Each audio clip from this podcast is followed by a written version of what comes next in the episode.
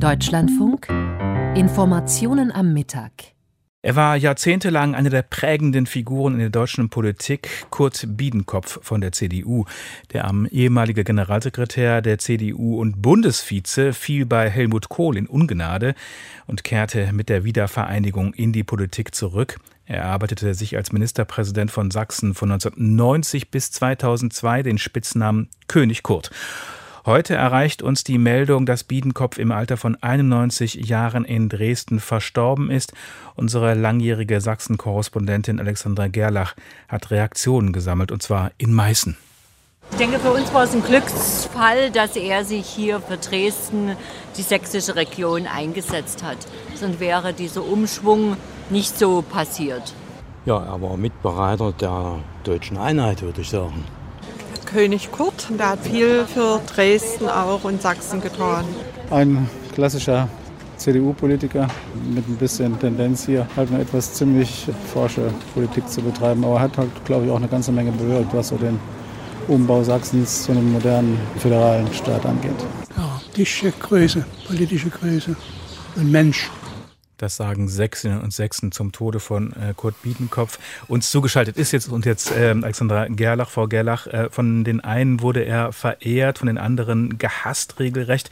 Sie haben Kurt Biedenkopf persönlich gekannt. Was war er für ein Mensch? Ja, Herr Heckmann, das war ein Mensch, der war immer wach, agil, wissensbegierig, aufgeschlossen und immer auch der Professor. Er sagte über sich selber, er sei ein Lehrer, der immer lernt. Er war unduldsam, wenn er meinte, dass der andere die Zusammenhänge nicht verstanden hatte. Und das bekam man als Journalist dann auch zu spüren in Interviews.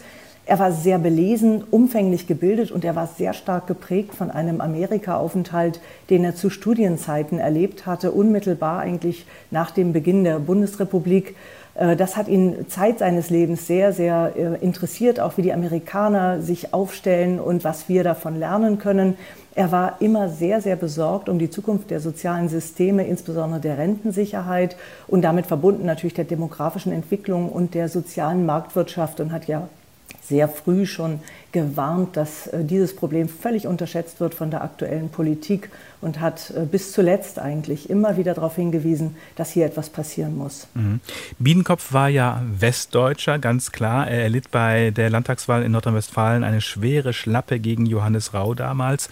Er überwarf sich mit Helmut Kohl. In Sachsen holte er dann nach seinem Comeback sozusagen dreimal die absolute Mehrheit. Wie sehr hat er Sachsen geprägt? Also da kann man vielleicht zunächst einmal sagen, er war einer der ersten westdeutschen Politiker, die sich auf Sachsen ernsthaft eingelassen haben, nämlich schon im Frühjahr neunzehnhundertneunzig mit einer Gastprofessur in Leipzig zur Wirtschaftspolitik. Und ähm, da hat er also angefangen und hat sich als erstes äh, damals Bücher aus dem vorherigen System besorgt, um zu schauen, was denn die Menschen vor Ort eigentlich gelernt hatten über Wirtschaft. Das war eben seine Art und Weise, sich äh, der Thematik zu nähern. Und da hat er dann die ersten Schritte gemacht und wurde dann ja auch sehr schnell in die Politik geholt. neunzehnhundertneunzig, vierundneunzig und neunundneunzig hat er dann bei den Landtagswahlen jeweils die absolute Mehrheit für die C D U geholt. Bei der letzten Wahl, die ja eigentlich auf dem Höhepunkt der C D U-Spendenaffäre um Helmut Kohl stattfand, lag das Spitzenergebnis, was er geholt hat, knapp unter der Zweidrittelmehrheit. Das war schon eine Sensation. Und er hat natürlich in zweierlei Hinsicht geprägt. Zum, er, zum einen hat er ähm, mit seinem ähm, Kabinett hat er wichtige Weichen für die Neuausrichtung gesetzt in der Wirtschaft, hat Neuansiedlung großer Industriezweige hierher geholt. Er hat parallel auf die Wissenschaft gesetzt und in der Bilanz muss man festhalten, er hat die Autoindustrie mit großen Marken im einstigen Herkunftsland des Autobaus reetabliert mit V W, Porsche und B M W, die ja alle hier eigene Werke unterhalten. Er hat große Digitalindustriebetriebe angesiedelt, immer in der Hoffnung, dass die großen Leuchttürme ein neuer Anziehungspunkt für kleine und mittlere Betriebe werden könnten. Und so sind eben die Arbeitsplätze entstanden und die Arbeitslosigkeit stark gesunken. Sein das Wichtigste vielleicht... Pardon, ja, ich will Sie ja. nicht unterbrechen, bitte. Entschuldigung. Ein Punkt, den man unbedingt nennen muss, ist, dass er den Sachsen hier dieses Selbstbewusstsein zurückgegeben hat. Das wird auch immer wieder angeführt von den Sachsen. Mhm. Er hat ihnen damals damit viel Kraft gegeben für den Neuaufbau und hat diesen buchstäblichen Gründer- und Tüftlergeist der Sachsen wieder beflügelt. Okay. Vielen ist aber auch in Erinnerung, Frau Gerlach, der, sein Ausspruch, die Sachsen seien immun gegen den Rechtsextremismus. Hat er irgendwann mhm. diesen Irrtum eingestanden? Nein, das hat er nicht gemacht. Er hat vielmehr diese Sichtweise in einem Interview von zweitausendfünfzehn im Zusammenhang mit den Krawallen von Heidenau wiederholt und gesagt, dass der Rechtsextremismus für ihn eher ein Import aus dem Westen war, der hier auf guten Boden fiel. Das war das eine. Nicht zu vergessen ist jedoch, dass bereits neunzehnhunderteinundneunzig unter Biedenkopf als Ministerpräsident die Soko Rex, das war eine Sondereinheit des Innenministeriums zur Bekämpfung rechtsextremistischer Strukturen im Freistaat Sachsen, eingerichtet wurde.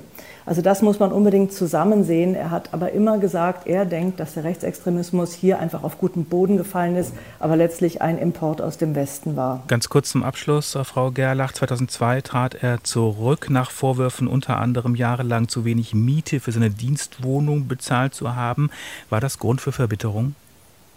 Es war auf jeden Fall ein bitterer Abschied aus dem Amt des Ministerpräsidenten. Es war nicht das Ende seines politischen Daseins, des politischen Kopfes.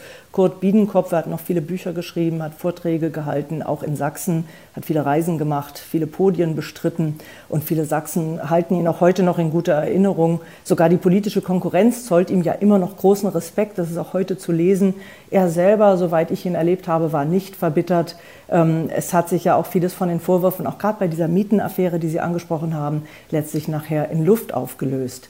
Ähm, anders war es mit der Rabattaffäre bei IKEA, die ihm seine Frau Ingrid äh, dann letztlich beschert hatte, die ja auch letztlich dann zum Rücktritt führte zweitausendzwei. Die Umstände waren bitter. Ich glaube, er war es eigentlich nicht.